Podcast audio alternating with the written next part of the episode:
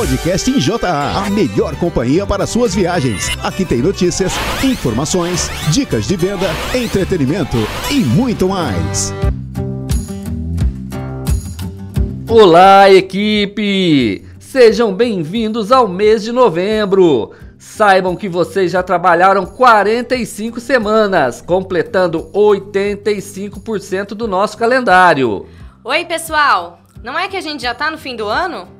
A gente sabe que o mês de novembro passa voando. E daí eu pergunto, como que estão os planejamentos? É isso aí, Júlia. Sabemos que as cotas estão altas. Porém, como já disse o Guaraci, temos um compromisso com a empresa e é nosso dever brigarmos para alcançar o objetivo estipulado. Sim, o desafio existe, mas vamos falar a verdade. Tem sensação melhor do que chegar no fim do mês comemorando os ótimos resultados da regional? Por isso, nunca é demais afirmar. Façam as suas análises, revejam clientes, produtos, campanhas e vamos em frente honrar o nosso compromisso.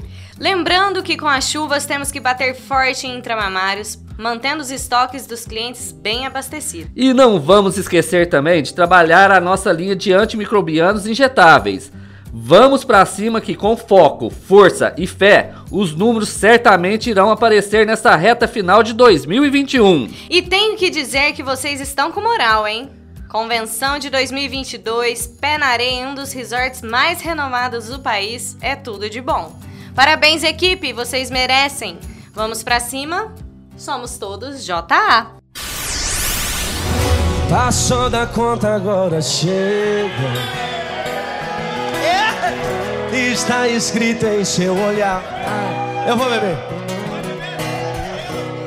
O sentimento quando acaba, coração então desaba, dá vontade de chorar. Por que que eu bebo, mano? O beijo não é mais gostoso. Fazer amor não dá prazer. Já não te sinto em meu abraço. Só eu sei o que é que eu passo nessa falta de você. Alô, Rocambole! Vai amanhecer. sozinho. Vai ser melhor pra nós, vai ser melhor pra mim, vai ser melhor assim. Vai, vou te esquecer. Se você já não me quer mais na sua vida, eu vou lembrar você, mas tenho que esquecer. Nossos caminhos já não têm outra saída. Eu vou lembrar você, mas tenho que esquecer. Nossos caminhos já não têm outra saída. Quem gostou faz barulho. Saiba mais sobre. Com o argumento certo, você vende mais.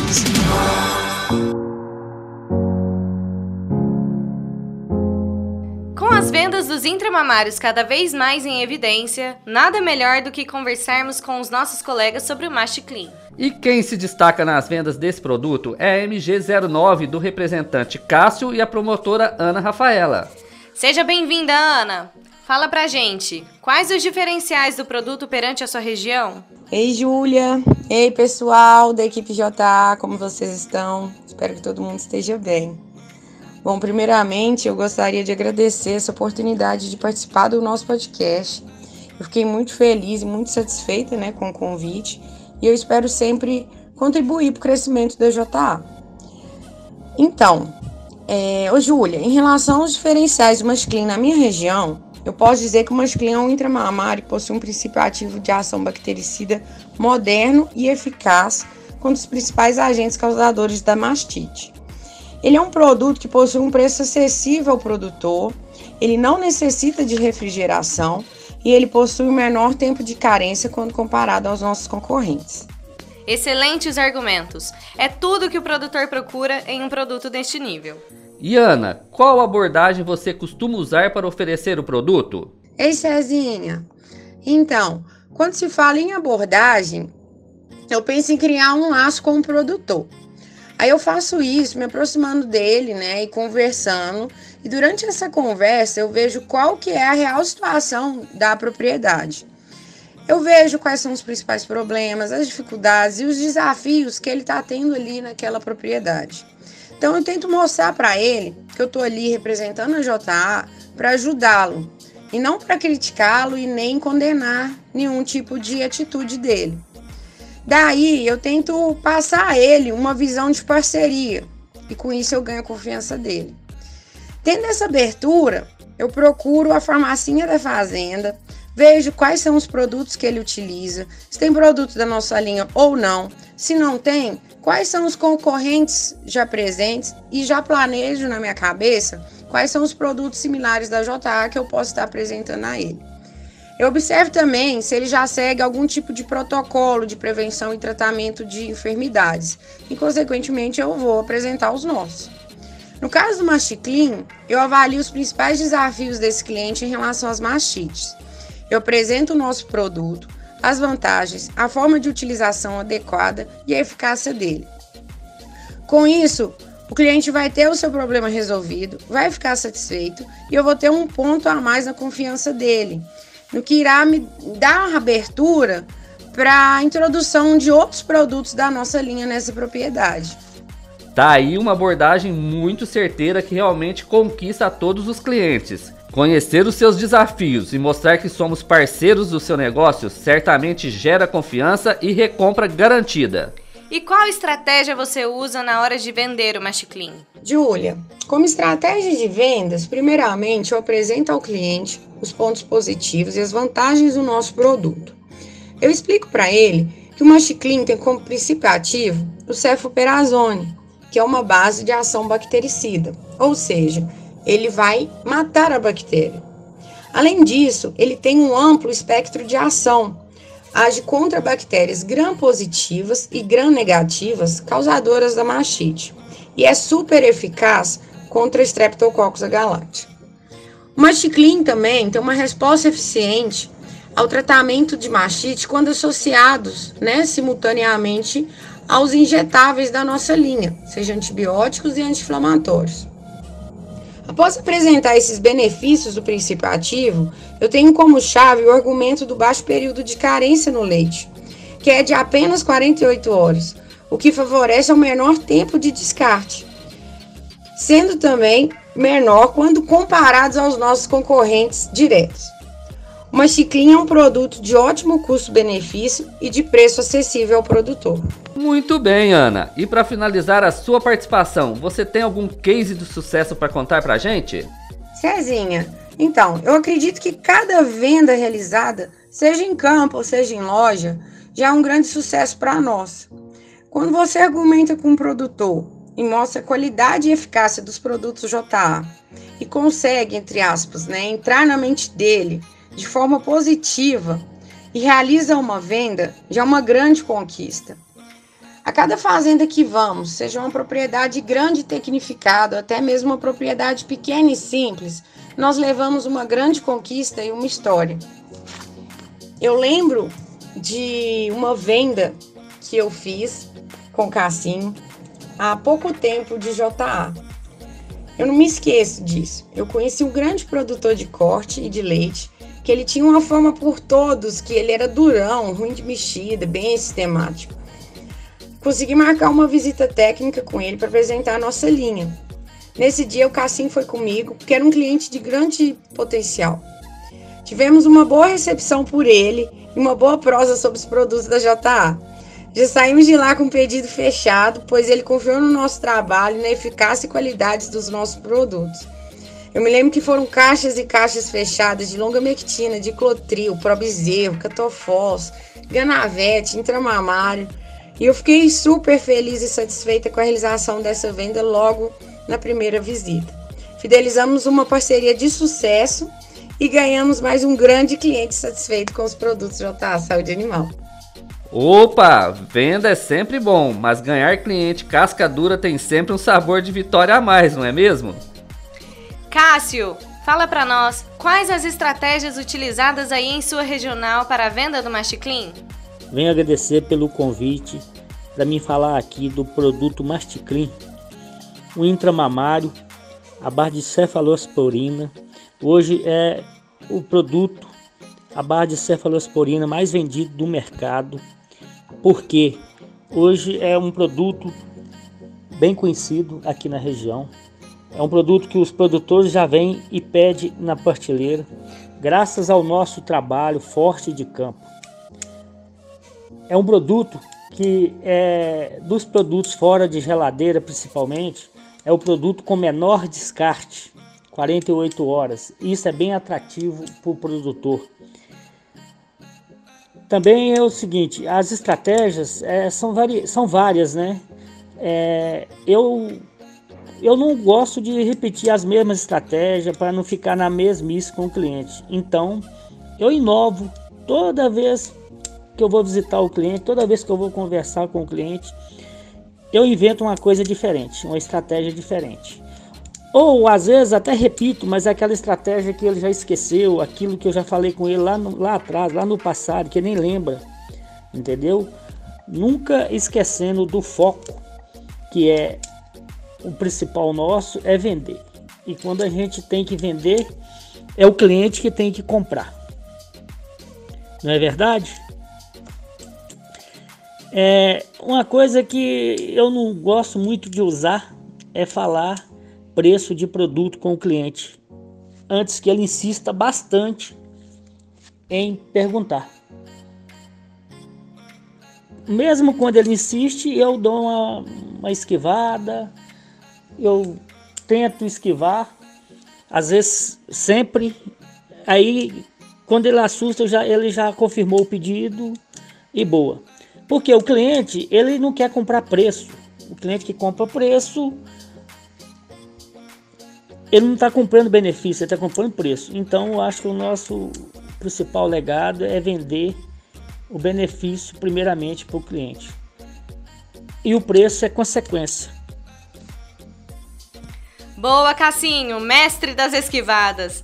Mas é isso mesmo. O importante é frisar bem os benefícios. O preço é só uma consequência. Um grande abraço a todas as regionais do estado de Minas Gerais e até o nosso próximo encontro. Um, dois.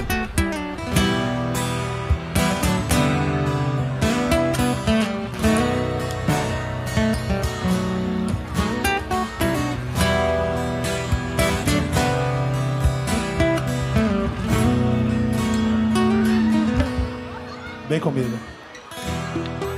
Você me vira a cabeça e me tira do sério. Destrói os planos que um dia eu fiz pra mim. Me faz pensar porque a vida é assim. Eu sempre vou e volto pros seus braços. Você não me quer de verdade. No fundo eu sou sua vaidade. Eu vivo seguindo seus passos. Eu sempre estou preso em seus laços. É só você chamar. Eu vou. Ei! Porque você não vai embora de vez? Porque não me liberta dessa paixão? Por quê? Você me diz que não me quer mais? Porque não deixa livre o meu coração? Mas tem que me prender, tem que seduzir, só pra me deixar louco por você, só pra ter alguém que me sempre ao seu dispor por um segundo de amor. Oh, oh. Tem que me prender, tem que seduzir, só pra me deixar louco por você, só pra ter alguém que vive sempre ao seu dispor por um segundo de amor. Oh, oh. Vai,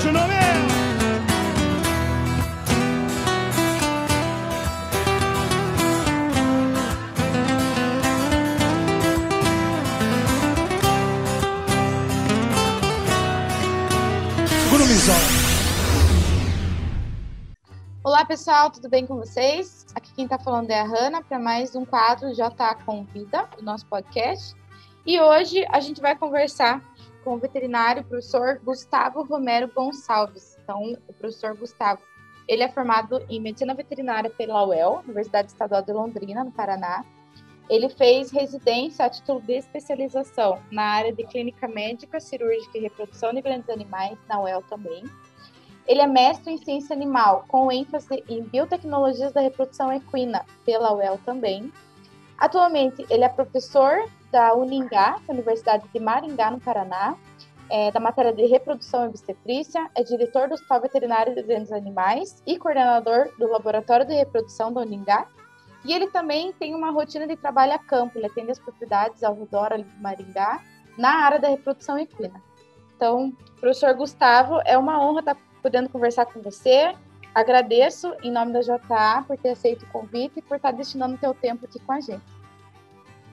Oi, Hanna, boa tarde. Muito obrigado pelo convite. Fico muito feliz aí é, por poder colaborar um pouquinho e compartilhar o, o, pouco do meu conhecimento sobre a área aí com vocês, com a empresa. Obrigado mesmo. Legal, a gente agradece. E, para começar, queria que você comentasse um pouquinho sobre a tua escolha nessa área de reprodução equina, né? Como que surgiu a vontade em trabalhar com essa área? Bom, é, eu comecei a me interessar pela área da reprodução equina é, próximo ao final da minha faculdade, eu estava no quarto ano, eu comecei a estagiar no, laboratório, no nosso laboratório de reprodução animal lá da, da, da faculdade, é, e desde, desde então a, a, eu, eu consegui perceber que era aquilo que fazia meus olhos, meus olhos brilharem, né? Eu comecei a fazer alguns experimentos, auxiliar nos experimentos de rotina do laboratório com é, ovários de éguas e mulas, e, de, e desde aí é, me ingressei em várias atividades práticas, né, nos estágios, a campo e também dentro da faculdade do hospital veterinário. É, vi que de fato era isso que eu queria, prestei a prova de residência lá na faculdade também, o que, que incluía na época a área de reprodução animal, reprodução de grandes animais. Ao longo da minha residência, eu pude perceber mais ainda a, a paixão que eu tinha pela reprodução em específico né, da espécie equina, que é a espécie que eu mais trabalho hoje em dia. Participei também de rotinas de centrais de reprodução, nesse intervalo aí entre residência, é, em, logo após a minha formação também. É, durante a minha residência, eu recebi o convite para participar do programa de mestrado em ciência animal ali da, do mesmo laboratório que eu atuava na rotina enquanto era gradu, é, discente do curso lá e fiz meu mestrado também com ênfase na reprodução equina, mexi com ovários, é, pratiquei bastante ultrassom é, e então desde 2016 quando eu finalizei meu mestrado, eu acabei passando aqui na, num teste seletivo da faculdade onde eu atuo até hoje e, e, faço atendimentos a campo na área. Gosto muito de atuar, aprendo diariamente com os meus pacientes e com os meus alunos também, por ser professor. É, e tento me inspirar em vários exemplos aí que façam que eu queira continuar cada vez mais aí participando dessa rotina que aos meus olhos, né? Sou suspeito em falar, mas aos meus olhos isso é, eu gosto demais, demais mesmo. Ah, legal. Você fez bastante estágio também em, em centrais de reprodução, né? De, de equinos durante a tua residência, durante a faculdade. Sim, é, durante a faculdade eu já comecei, como eu disse, né, estagiar ali no Hospital Veterinário de Grandes Animais desde o meu segundo ano. No quarto ano, eu consegui uma vaga de estágio no laboratório de reprodução, e daí fui me aprofundando na área ali, vendo que a espécie equina era a, a, a, a, minha espécie de escolha ali, a, que fazia realmente eu querer estudar cada vez mais. Logo após, a, quando eu cheguei no meu estágio obrigatório, eu, eu investi meu estágio obrigatório da faculdade todo na área de reprodução, Fiquei um tempo em duas centrais de reprodução, uma em Mojimirim, a outra é, em São Simão, é, a quem eu devo muito, porque lá realmente foi onde eu peguei é, uma boa parte do conhecimento, né, do que eu sei hoje, do que eu consigo aplicar na minha rotina. E, e logo após a minha formação, eu ainda continuei em uma outra central até eu passar na prova de residência. Daí, na residência, eu aprofundei os estudos aí, junto com as outras atividades da área de clínica, né, porque hoje é, o veterinário de reprodução equina sabe muito bem como que funciona. A gente trabalha seis meses na, na estação de monta, e fica seis meses sem trabalhar. Então, a clínica ela acaba andando junto com essa área, não tem como a gente atuar apenas ali nas biotecnologias. Então, quem atua com a reprodução também atua com a parte clínica da reprodução. E para que a gente consiga manter, né, o tempo todo, o ano todo aí os atendimentos aí é, no nosso dia a dia. Uhum. Ah, legal. Bom, já que você comentou então sobre a rotina do veterinário da reprodução, sobre essa questão de ter que englobar a clínica também, sobre a questão de trabalhar seis meses, explica pra gente um pouquinho como que funciona a rotina de um veterinário que trabalha com reprodução de equinos. Bom, então assim, é, no meu dia a dia, como eu disse agora, né, a gente tem a estação de monta dos equinos, porque aqui no nosso, na nossa, na minha região, né, região sul do país, nós temos a, as estações do ano influenciando sobre a atividade é, reprodutiva das éguas. Então, para que a gente consiga fazer as éguas se reproduzirem, nós precisamos estabelecer um período que, que gira em torno da primavera e do verão, porque ao longo do dia nós temos uma maior quantidade de luz, né, uma maior incidência de luz, e, e isso favorece a ciclicidade das éguas. É, a gente não, não percebe muito isso na região centro-oeste, na região norte-nordeste do país, né, que são regiões é, em que a luminosidade diária ela é bem estabelecida durante o ano todo, mas aqui já não. Por isso que a gente é, acaba trabalhando mais as biotecnologias, né? O que necessita da ciclicidade das éguas, a gente acaba investindo mais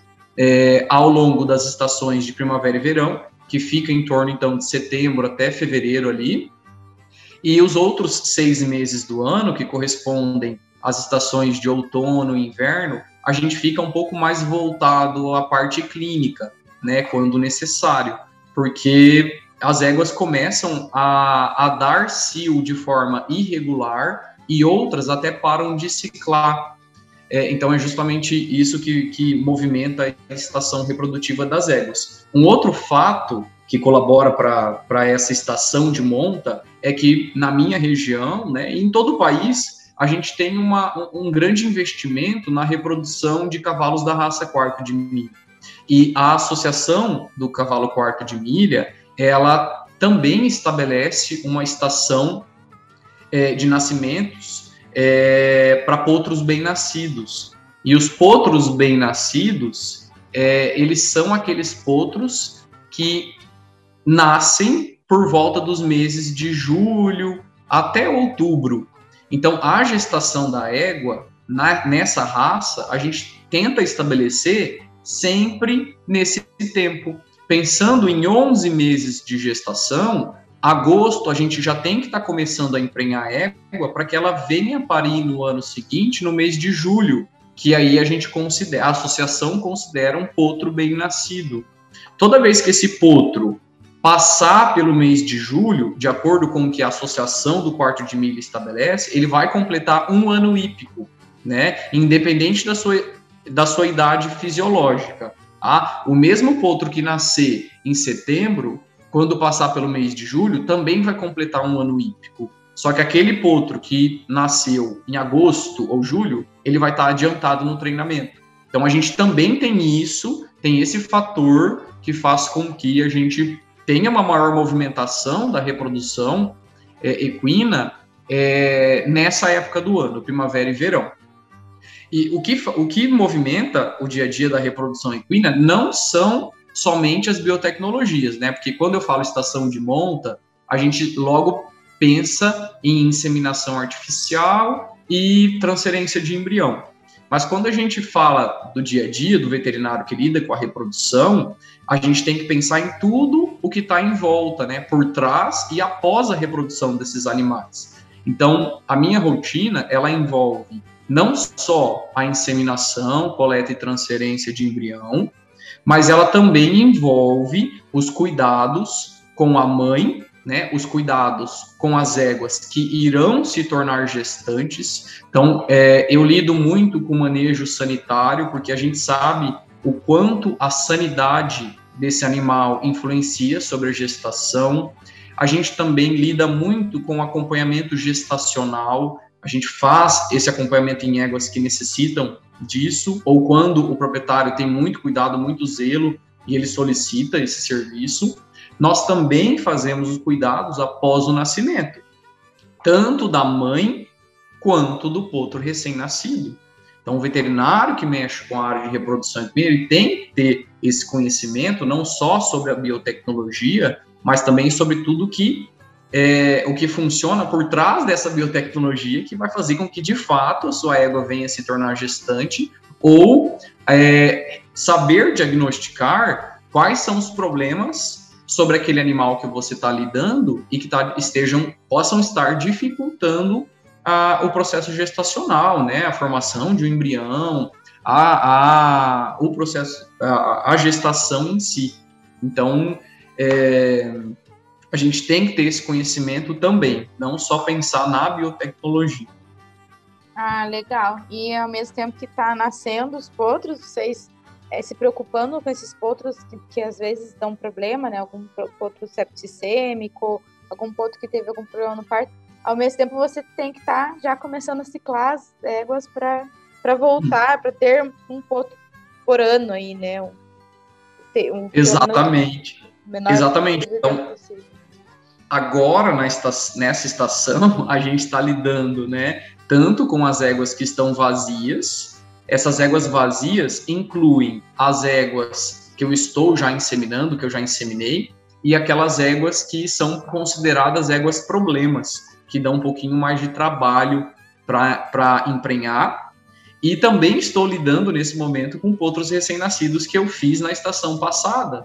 É, por isso, essa necessidade do conhecimento envolvendo todas as etapas, né? A etapa prévia, né, principalmente voltado muito aos cuidados sanitários daquele animal, o acompanhamento reprodutivo, para você implementar a biotécnica no melhor momento possível, e depois que aquele potro vem nascer, os cuidados com ele, né? Afinal, é, o que ele vai se tornar na vida adulta está ligado muito ao que ele foi o, a, a, maneira como ele se desenvolveu dentro da mãe e também a como ele se desenvolveu após o nascimento, nesses primeiros meses de vida aí na fase neonatal né, e pediátrica que nós consideramos. Ah, legal. Bom, você comentou que a tua maior é, rotina é trabalhando com animais da raça quarta temida, né? Tem alguma particularidade entre raças relacionadas às biotecnologias da reprodução?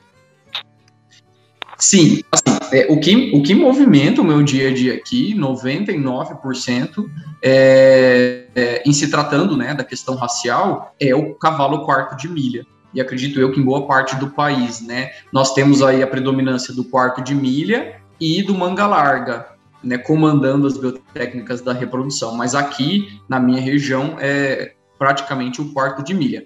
É, mas existem sim algumas limitações de algumas associações né, de raças. Por exemplo, quando a gente fala de biotecnologia da reprodução equina aplicado ao PSI, ao puro sangue inglês, nós sabemos né, que essa associação não permite o uso de nenhuma biotecnologia da reprodução. Né? É, é, a, a, a atividade reprodutiva dessa raça deve ser única e exclusivamente através do sistema natural. O máximo que você pode implementar é um controle reprodutivo com ultrassom para determinar o momento da cobertura, mas tem que ser no esquema de monta natural. É, a maioria das associações, então, a, a, exceção aqui no nosso país é o PSI. As outras, é, todas permitem a realização das biotecnologias. A gente é, até onde eu sei, a raça, né, a Associação do, dos Criadores de Cavalo Crioulo, eles tinham uma limitação até o ano de 2013, que seria o uso de inseminação com sêmen congelado. coisa que já foi liberada, então nos dias de hoje já é permitido a inseminação com sêmen fresco, refrigerado e congelado na raça crioula, é, mas uma restrição que eles ainda é, possuem é a retirada de embriões. Ah, eles permitem apenas um embrião por égua registrada e eles permitem apenas dois embriões da égua que está ranqueada aí na, no freio de ouro. Então, esse animal ranqueado pode tirar dois embriões. Passar disso não pode mais. É... E as receptoras de embriões, né, as famosas barriga de aluguel, todas elas devem ser registradas na raça. Isso também se aplica à Associação Manga Larga. O quarto de milha ainda não está trabalhando desse jeito, mas eles é, têm uma proposta em andamento sobre o uso de receptoras apenas puras, não mais utilização de receptoras comuns, éguas comuns mestiças, apenas por uma questão de padronização da raça mesmo. Mas até onde é, onde cabe ao meu conhecimento aí é isso que eu sei em relação à limitação das raças. Né? Uhum, sei mais do quarto de milha porque a gente é, a gente está mais envolvido né, com eles. Uhum. Não, mas já deu para dar uma clareada, uma... bem interessante essa questão das limitações. Isso de só poder utilizar a égua da raça, que você citou, né, em manga larga e crioulo, é, pelo potro pegar características genéticas ali da, da receptora? Não, até, até então, né, é, nós não temos nada falando sobre é, colocar um embrião numa égua de uma raça pura, comparando com uma raça mestiça ali, uma égua comum, isso vai influenciar no, no, no, no fator racial, desenvolvimento da raça. Não, isso não. É apenas uma questão de, de, de valorização racial mesmo. Tipo, um quarto de milha, desenvolver dentro de um quarto de milha, porque nós temos trabalhos que falam que o potro, quando está se desenvolvendo dentro do útero da égua, ele sofre influência do porte né? O tamanho da égua pode influenciar sim no seu desenvolvimento. Então, talvez pensando nesse raciocínio, você colocar um embrião dentro de uma cordilha, você sabe que ele está se desenvolvendo dentro daquele porte esperado, né? Mas não que uma égua comum vai influenciar em fatores genéticos, né? As características, é, o fenótipo, o genótipo, tá tudo voltado ao quarto de milha.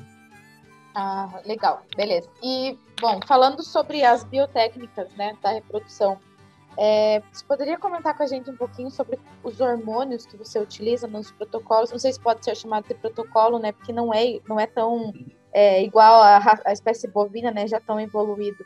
Então, que, quais tipos de hormônios você utiliza e qual a função que eles têm aí na, no seu dia a dia?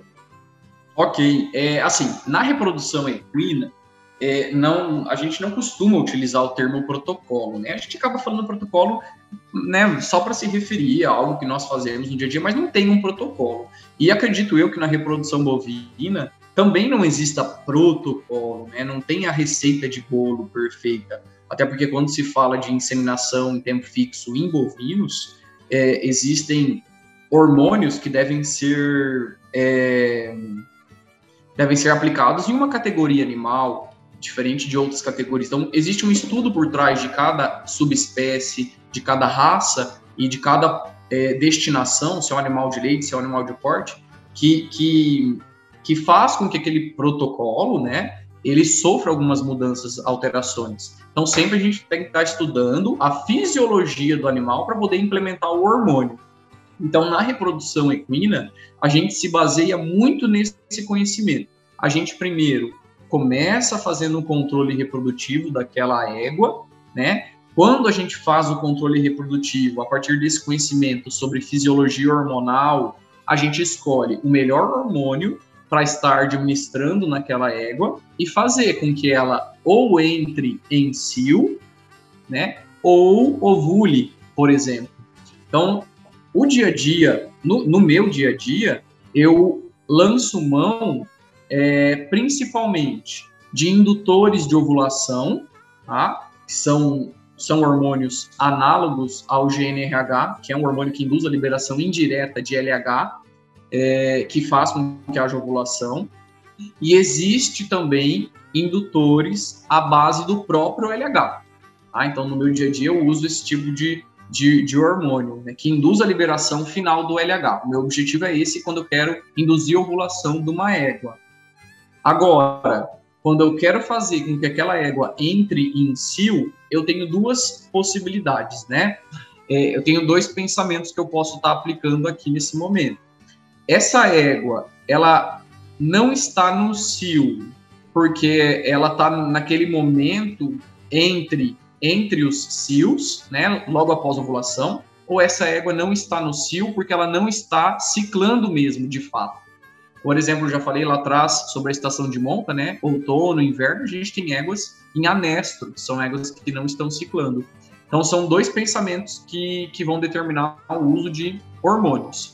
Nessa égua, agora, nessa época do ano que eu estou lidando aí e que eu preciso de induzir cio numa égua que já ovulou e está ciclando regularmente, eu apenas lanço mão de uma prostaglandina, que é o hormônio que vai quebrar o corpo lúteo da ovulação passada e vai fazer com que ela acelere o crescimento dos folículos é, para atingir logo a dominância e daí sim eu aplicar esse indutor de ovulação que eu falei. Nas outras éguas que não estão ciclando de forma alguma, ainda estão em anestro, aí nós temos alguns outros hormônios que a gente consegue implementar no dia a dia na tentativa de estabelecer o ciclo delas de forma regular.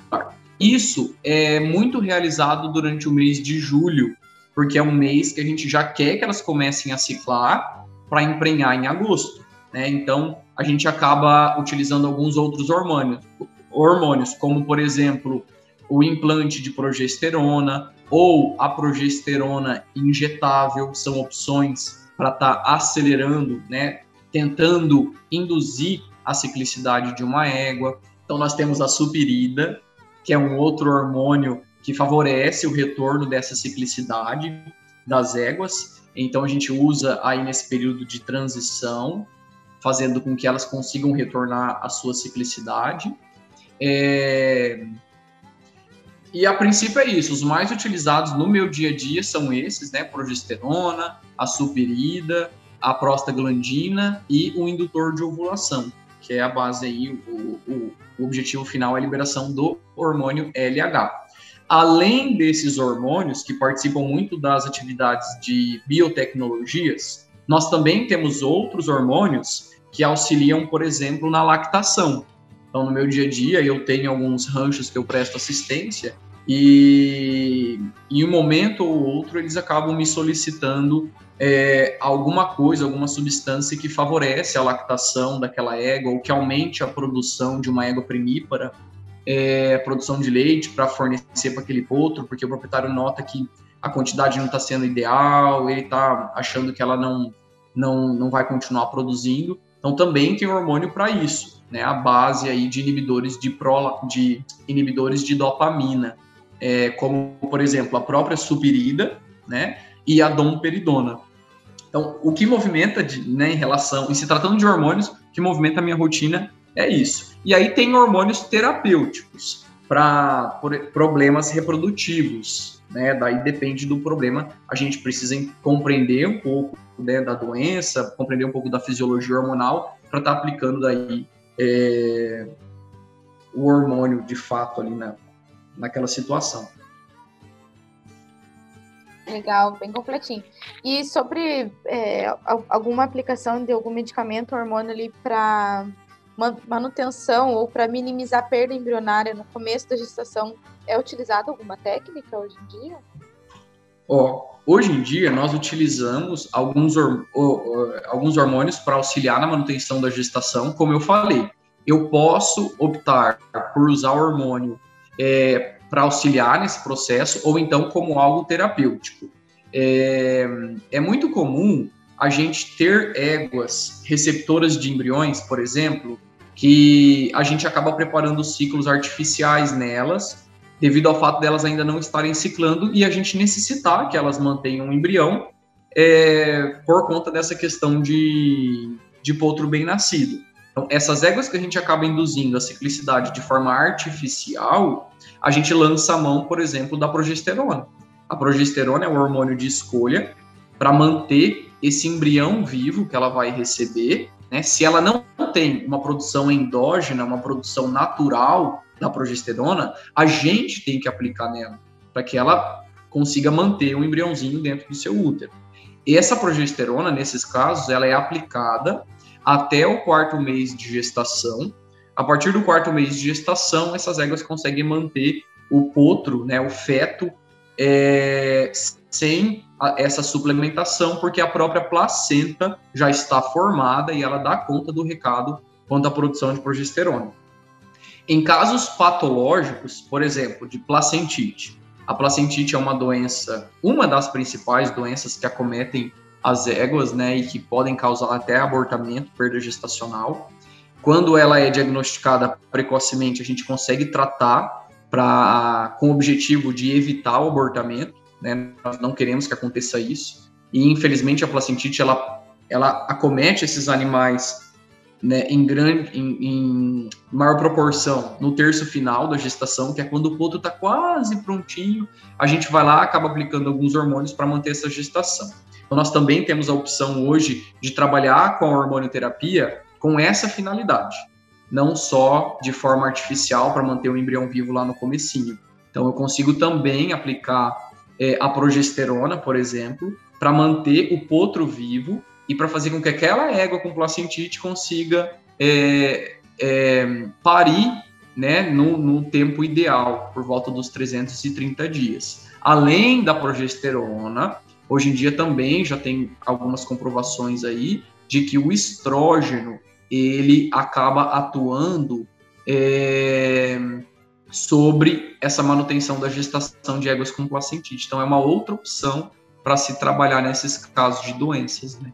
Mas dá sim para a gente utilizar hormônios em éguas com problemas ou mesmo quando a gente quer é, manter gest uma gestação de uma égua que que não tem estrutura para isso, de forma artificial, como eu falei no começo. Ah, legal. Bom, já que você comentou sobre a placentite, né, como uma das principais doenças gestacionais, é, queria que você falasse um pouquinho sobre ela, sobre o diagnóstico, como que é realizado. Bom, a, a placentite, ela ocorre através aí de uma, de uma fonte de infecção, né, na placenta, essa fonte de contaminação da placenta pode vir tanto da égua, né, da, da circulação, né, via sistêmica, digamos assim, algum agente infeccioso, por exemplo, herpes vírus, entrou em contato com a sua circulação, ele é capaz de se instalar na barreira placentária e causar placentite, ou uma fonte de contaminação externa que acabou adentrando a vagina e a cervix ocasionando numa infecção local, né, gerando a placentite também. O quadro mais comum, a situação mais comum que desencadeia a placentite em éguas é essa segunda que eu citei, né? É, aquela égua pode possuir um defeito é, na barreira externa, que é uma barreira de proteção da vulva, né? Uma vulva é, mal angulada, uma vulva que tem problema de coaptação, de fechamento, isso predispõe à entrada de micro-organismos pela vagina, e aí eles acabam estabelecendo uma infecção na região da cervix. E ali começa a se espalhar por toda a placenta, gerando o quadro de placentite. Quando o quadro de placentite foi instaurado ali naquele órgão, é, a égua começa a manifestar alguns sinais clínicos, né? E aí os sinais clássicos que nós vamos encontrar na literatura e também no animal, óbvio, no dia a dia, vai ser a, a ejeção precoce de leite, né? Então a lactação precoce, a gente percebe que essa égua distende o úbrio e começa a produzir leite muito antes do tempo de, de da proximidade do parto. É, elas começam, elas podem começar a apresentar uma secreção vaginal. Então nesse caso quando tem a presença de secreção vaginal, isso indica é, um processo mais grave de, de placentite naquela fêmea, né? Quanto mais cedo esse problema, esses sinais forem observados, melhor prognóstico quanto ao tratamento e resposta ao tratamento também pelo animal. Né? O diagnóstico da placentite ele vai ser baseado nesses sinais que o proprietário observa e também é, na ultrassonografia, a gente tem um método de ultrassom transretal para fazer a avaliação da espessura dessa placenta, Então, quanto mais espessa a placenta daquela égua, é mais indicativo do quadro de placentite. Existe uma tabelinha que, que fala sobre qual, qual é a medida necessária de acordo com o terço gestacional. Então, no primeiro terço gestacional, a gente tem que respeitar uma medida de, de, de espessura de placenta. No segundo terço, existe outra medida, e no terceiro, outra medida. Se ultrapassar essa medida, juntamente com esses sinais clínicos, isso é sugestivo, sim, de placentite. Então, nesse caso, quando o diagnóstico é feito, a gente consegue fazer essa intervenção terapêutica. Como eu falei agora há pouco atrás, né, uma das formas de manter esse potro vivo e de tratar uma placentite é fazendo a hormonioterapia. Afinal, o hormônio que mantém o hormônio que mantém uma gestação ou é a progesterona ou é o estrógeno. No caso das éguas, hoje em dia é, está se preconizando o uso de estrógenos. Além do estrógeno, como a placentite ela tem uma origem infecciosa, a gente também associa o uso de antibióticos, né? antibióticos sistêmicos e antibióticos que conseguem ultrapassar a barreira uterina. Não adianta lançar a mão de qualquer antibiótico, é... sendo que aquele não consegue ter essa capacidade de ultrapassar. Você não vai estar tá tendo uma eficácia sobre o seu tratamento. E também, como o próprio nome já diz, né, como esse, esse sufixo it remete a uma inflamação, nós acabamos também tratando elas com anti-inflamatório. Então, nós temos três objetivos né, diante de casos de placentite. Primeiro objetivo é manter o potro vivo, através do uso desses hormônios, para prolongar a gestação até o momento do parto. Segundo objetivo é tratar essa inflamação com anti-inflamatórios, Terceiro objetivo é tratar a infecção com antibióticos. Fazendo este tratamento mais cedo possível, é, maiores são as chances de, de, de, de nascimento no tempo esperado e resposta ao tratamento por aquela égua. Algumas vezes, devido à gravidade do quadro de placentite, isso acaba não sendo possível. Infelizmente, a égua acaba perdendo aquela gestação. A gente tem que fazer um tratamento após, tem que tentar investir num diagnóstico para que isso não ocorra no próximo ciclo dela, a gente não venha ter esse, esse problema novamente. A gestação das éguas é, é, uma gestação muito longa, né? Ela é uma espécie que gera um produto ao ano e tem essa gestação muito longa de 11 meses. Qualquer descuido sobre a gestação ou, enfim, né, a, todo esse preparo que a gente faz para que ela venha emprenhar é perda né? É perda para ela, é perda para o criador, para nós veterinários que trabalhamos com resultados. A gente tenta evitar ao máximo, sempre pensando na sanidade.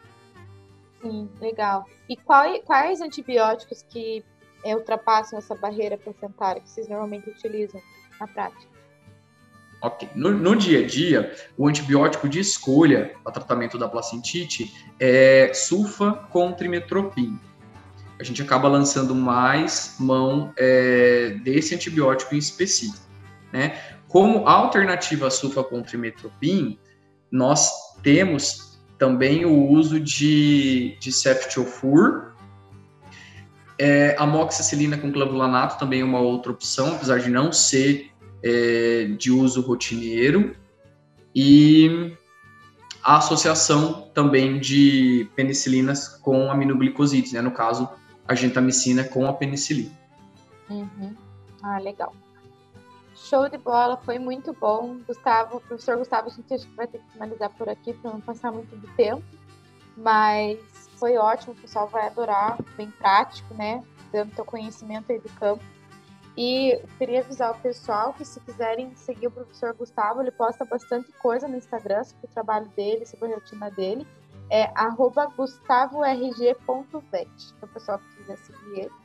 E, professor Gustavo, eu agradeço mais uma vez por ter aceito o convite, por destinar seu conhecimento aqui com a gente, teu tempo. Então, em nome da JTime, em nome de toda a equipe externa, eu agradeço a tua presença aqui hoje. Obrigado, Hanna. Obrigado, JA. É, fiquei muito feliz aí por poder compartilhar o meu conhecimento com vocês. Me coloco à disposição aí para tirar dúvidas do pessoal. Perfeito. Pessoal, então finalizamos por aqui o quadro Já Tá com Vida e até a próxima. Bom trabalho a todos.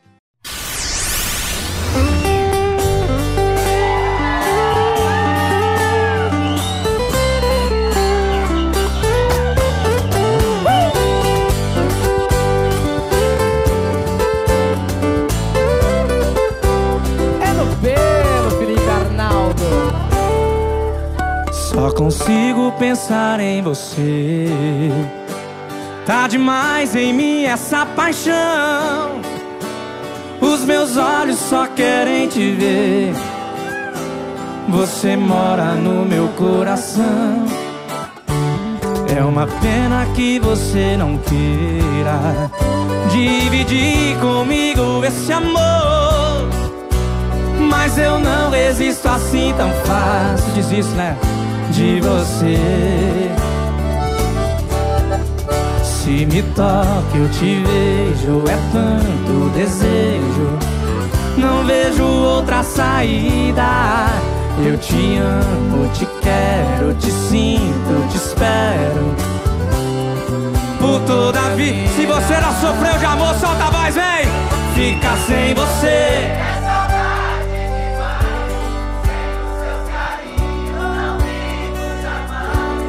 Se você soubesse o quanto eu te quero,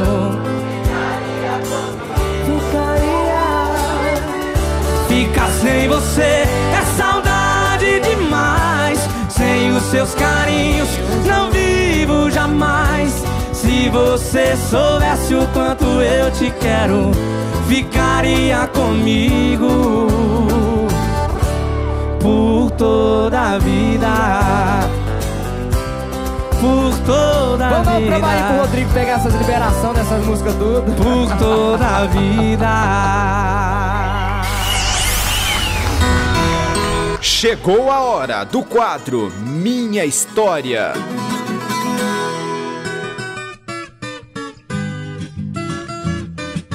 Júlia, temos andado muito pelo estado de Minas Gerais nesses últimos episódios, não é mesmo?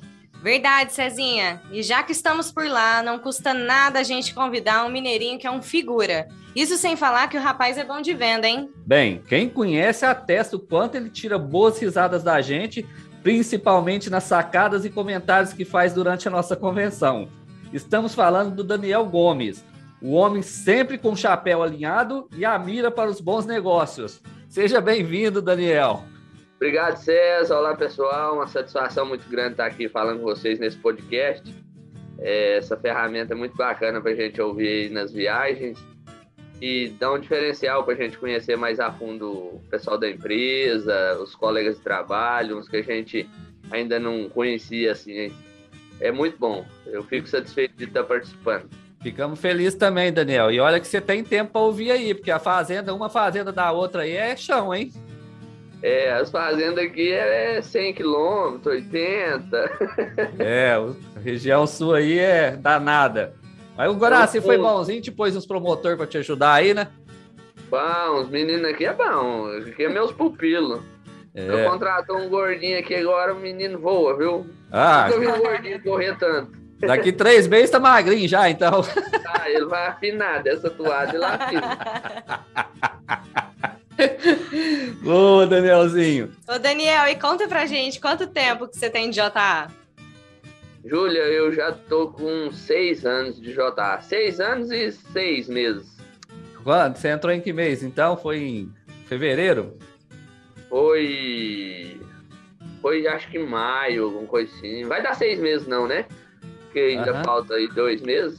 Sim. Mas é, foi meu primeiro emprego depois da faculdade. Acho que não quero sair tão cedo, não. Que bom, que bom que deu certo. E como é que surgiu a oportunidade, Daniel?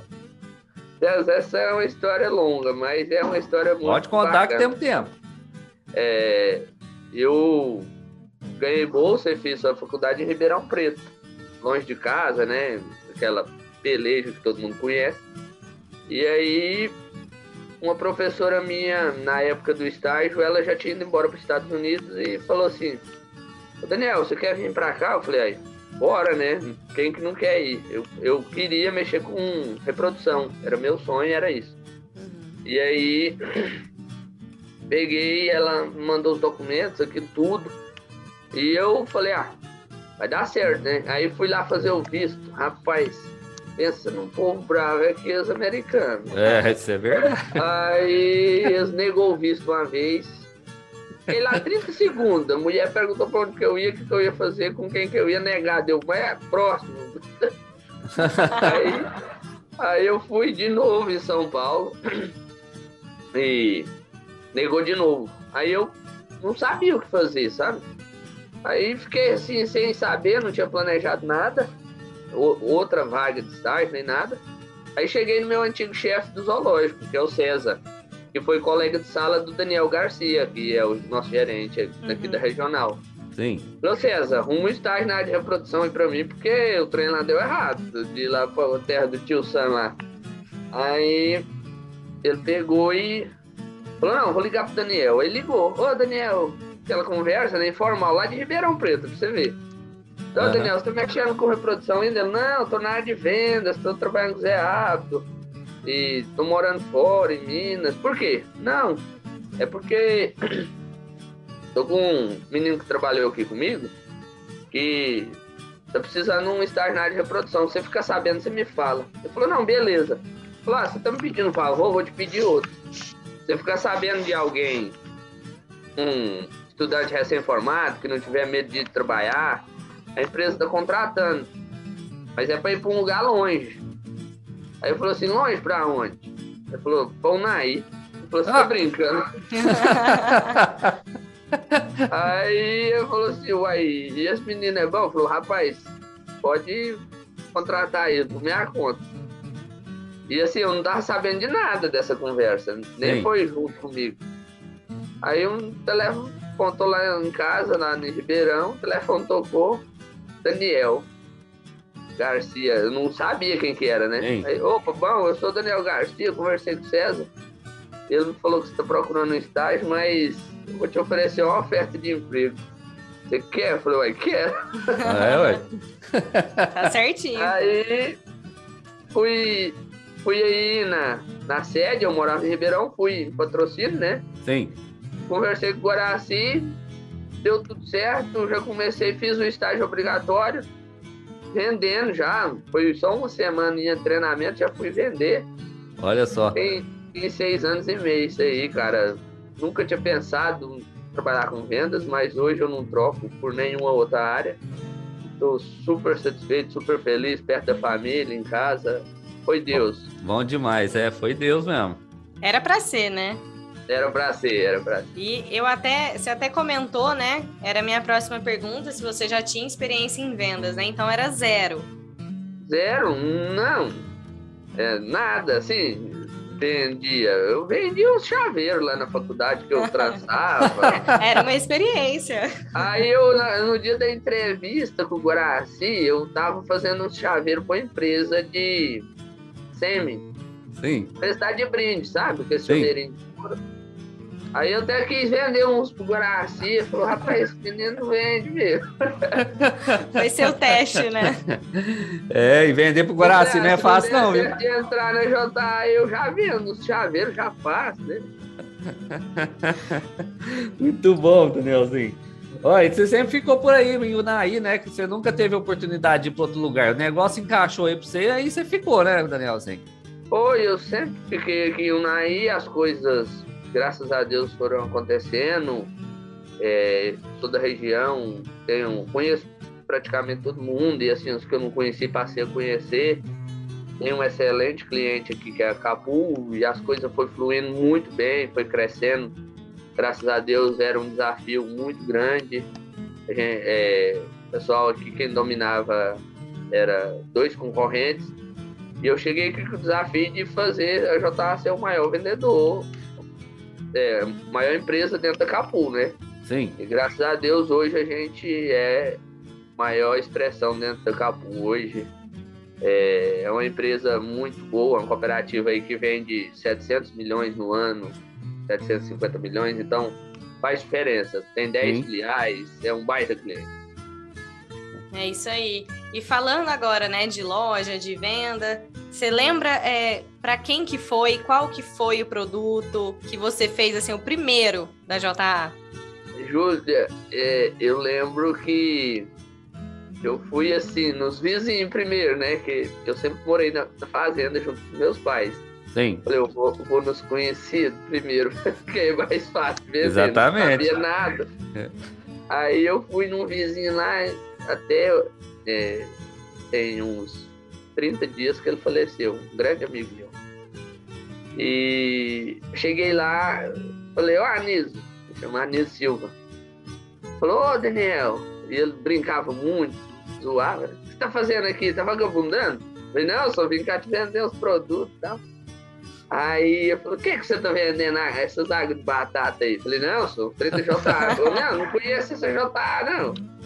Aí ele falou, mas o que que é? Falei, não, medicamento e tal. Não, vou te comprar. Aí ele me comprou, ele sempre me ajudou desde o início, sabe? Comprou Sim. de Eu- primeira, né? é, e eu, e por, por causa da, assim, primeiro foi por causa da amizade, depois pela qualidade dos produtos, pelo diferencial, né, tudo. Mas a primeira compra foi por causa da amizade. Aí ele me comprou, eu lembro até hoje, foi uma caixa de Masticlin, um de Clotril na época e dois Vetsulfa, porque tinha os bezerros com diarreia lá, eu já cheguei, apliquei é, o Vetsulfa nesses bezerros que eu tinha no carro. E aí depois peguei lá na cooperativa. E isso me marcou que foi a primeira venda. E até esses dias que ele veio falecer, eu lembrei muito disso, que ele sempre foi um cara que me ajudou. Bom demais. É. muito bom ter essas recordações, né? É muito bom, é muito bom. É... E gratificante pra saber de onde a gente saiu. É, aí depois eu vendi, eu lembro de vender um de Clotril, um de Clofenac, sabe? Por essas tendinhas. Aí foi. Aí eu ligava pro Daniel empolgado, né? Pô, vendi um de Clofenac, vendi um de Clotril. Sim, nem sabia que expressão que era, que era uma venda pequenininha, né?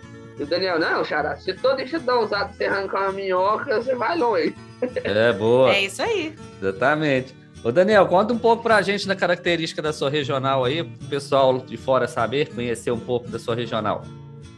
Ah, César, aqui é um, uma região assim diferente das demais que eu tenho contato aqui perto, Minas, Goiás, porque o Naí é uma cidade que ficou bem no cantinho, sabe, no noroeste de Minas, é, é longe quase de tudo. Eu falo que é o centro do Brasil, né? Perto do Brasil inteiro.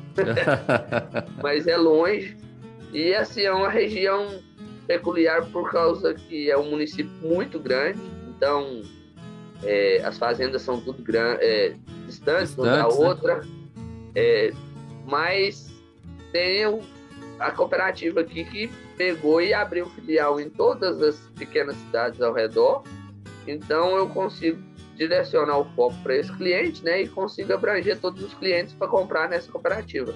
Sim. E é uma região muito boa, tem Muito É. leite, corte. potencial aqui é dupla aptidão que eu falo. Porque além do leite, que é, é, produz muito leite, aqui a gente está captando aí umas 300 mil, 320 mil litros por dia. E gado de corte tem aproximadamente umas 800 mil cabeças. Ah, dá pra vender um pouquinho aí, ué, então. É o, é o segundo maior rebanho de Minas, é um Unai. Ah, já tá chegando o rambo neles ou não? Já, a turma já tá comprando Rambo, já consegui introduzir lá. E ficou bom o nome, hein? O produtor tá achando bom. E, E é isso, a região é isso. Muito bom. Gosto, gosto daqui, é um lugar quente pra caramba. É, né? Mas É bom pra vender machite clínica então também, né, Danielzinho? vende um gole de mastite clínica aqui.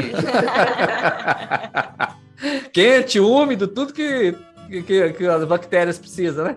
Não, e a hora que chove eu já lembro das bactérias subindo já. Ei, garoto. E ó, eu tenho certeza que você tem muita história aí em Unai.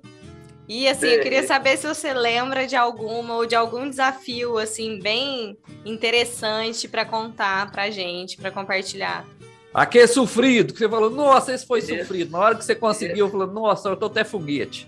Esse desafio é, foi assim, foi uma coisa que tinha um monte de percalços para acontecer as vendas na Capu, sabe? Eram os concorrentes, era todo mundo barrando, falando mal.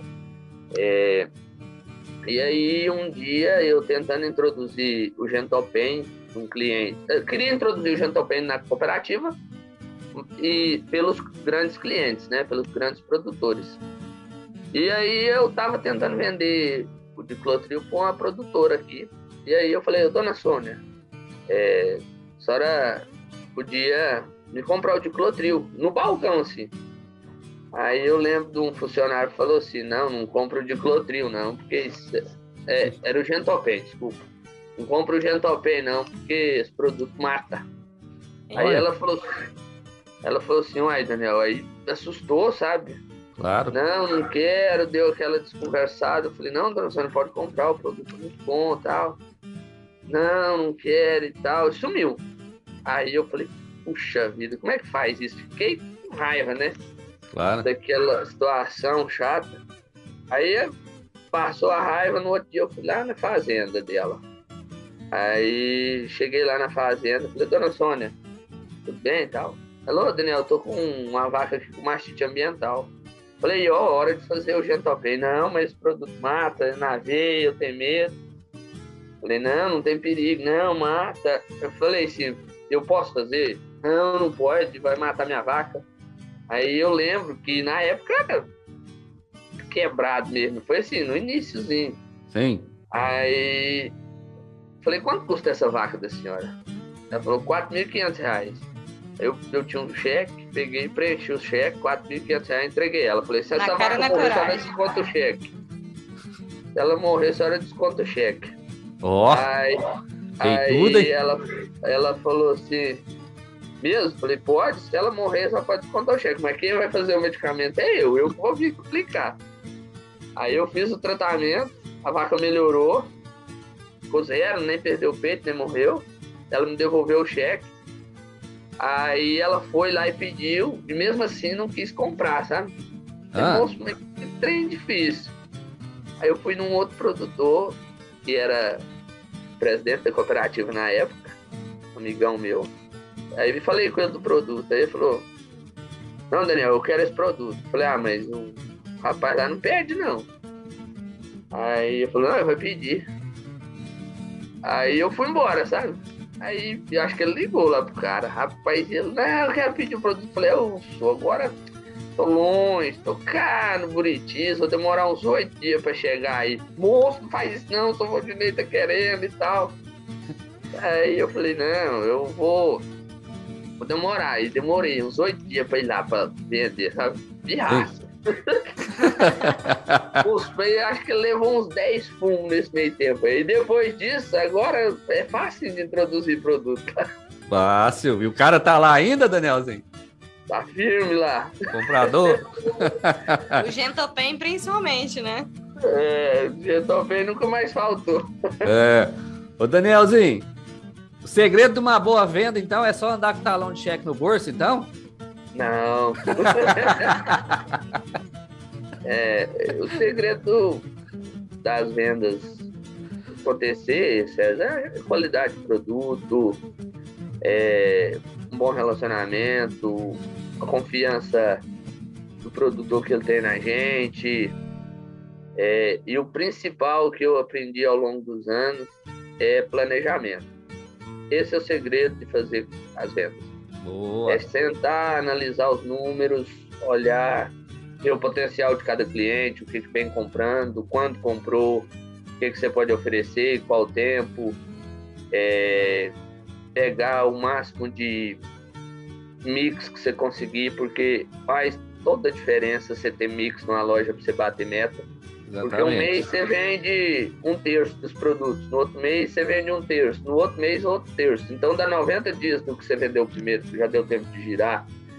Então sempre eu consigo atingir os números nesse sentido, é fazer o planejamento bem estudado mesmo, com tempo, sentar, é, pegar todos os relatórios que tem lá na cooperativa com relação a a giro e tudo, para mim saber o que está vendendo na cooperativa e para mim cobrar os meninos, os promotores, cobrar assim num bom sentido, sentar, fazer uma reunião, ó. Sim, claro. Vamos direcionar o foco nesses produtos, nesse, nesse. Sempre trabalhar embasado nos relatórios, tanto o BI quanto o relatório da loja, quanto o relatório de vendas que eu tenho aqui, para a gente saber o que está que que tá vendendo, o que, que não está, o que, que já vendeu, qual a quantidade, para a gente já chegar no produtor com proposta. Eu não vou eu não faço isso mais. Eu não chego no, no, no comprador nem no produtor para falar assim, ah, o que, que você quer me comprar? Não, eu já chego com a proposta impressa. Só Boa. entrega, ó, tem ficar pra te vender isso. Tem vezes que ele tira alguma coisa, adiciona alguma coisa, mas você sempre vai estar vendendo ali o que, que você quer vender, nunca o que ele quer comprar, porque senão ele não vai querer comprar nunca. É. É verdade. Fica a dica aí pra todo mundo, gente. Olha que tá falando pro Danielzinho que o homem tá bruto numa venda, viu? E ó, eu quero fazer aquela pergunta que, que todo mundo treme. Nesses anos todos, o que, que a JA acrescentou na sua vida, Daniel? Ah, Júlia, a JA foi um divisor de águas na minha vida. Eu sou eternamente grato à equipe, a todo mundo que me acolheu com zero experiência de vendas, não sabia nada. Para agradecer o Daniel, eu fico até meio assim, com os olhos cheios d'água. É. Mas mudou completamente minha vida. É uma empresa que eu sou totalmente satisfeito de trabalhar, é, financeiramente, é, relacionamento é excelente, tudo que eu preciso é na hora. Eu nunca perdi uma venda por falta de compromisso da empresa, sabe? Nunca. Tudo que eu precisei, tudo, tudo, tudo que eu precisei até hoje, o JA sempre teve ali, "Pô, vamos fazer, vamos fazer, estamos juntos. É, foi um divisor de águas. Hoje eu tenho o que eu tenho é graças a um a JA e ao meu trabalho. É, Parabéns, você merece, Danielzinho. Pra quem tava, pra quem tava montado em lombo de boi, enfim, pra ganhar um troquinho, hein? é, pra quem montava em boi, trabalhava em zoológico. E Tentou ir pros States, né? tentou ir para os Estados Unidos, fazia chaveiro, tirando leite, né? Que na fazenda a vida toda foi tirando leite. É, graças a Deus eu sou super, super satisfeito e só tenho a agradecer. Foi, foi, A gente fica Foi feliz em saber. Gente, muito feliz de ter você na equipe, Danielzinho. Você é um figura mesmo, velho. Muito bom ter você. É, a gente Obrigado, aprende César. muito com vocês, na verdade, né? Toda entrevista aqui a gente acaba conhecendo um pouco mais de todo mundo e é muito legal isso, essa troca que existe, tá bom? é, é muito bacana. Esse podcast é muito bacana. A gente consegue conhecer a turma e todo mundo vai afu- afunilando mais, né? Sim. Estreitando mais os, os laços de relacionamento. É muito bom.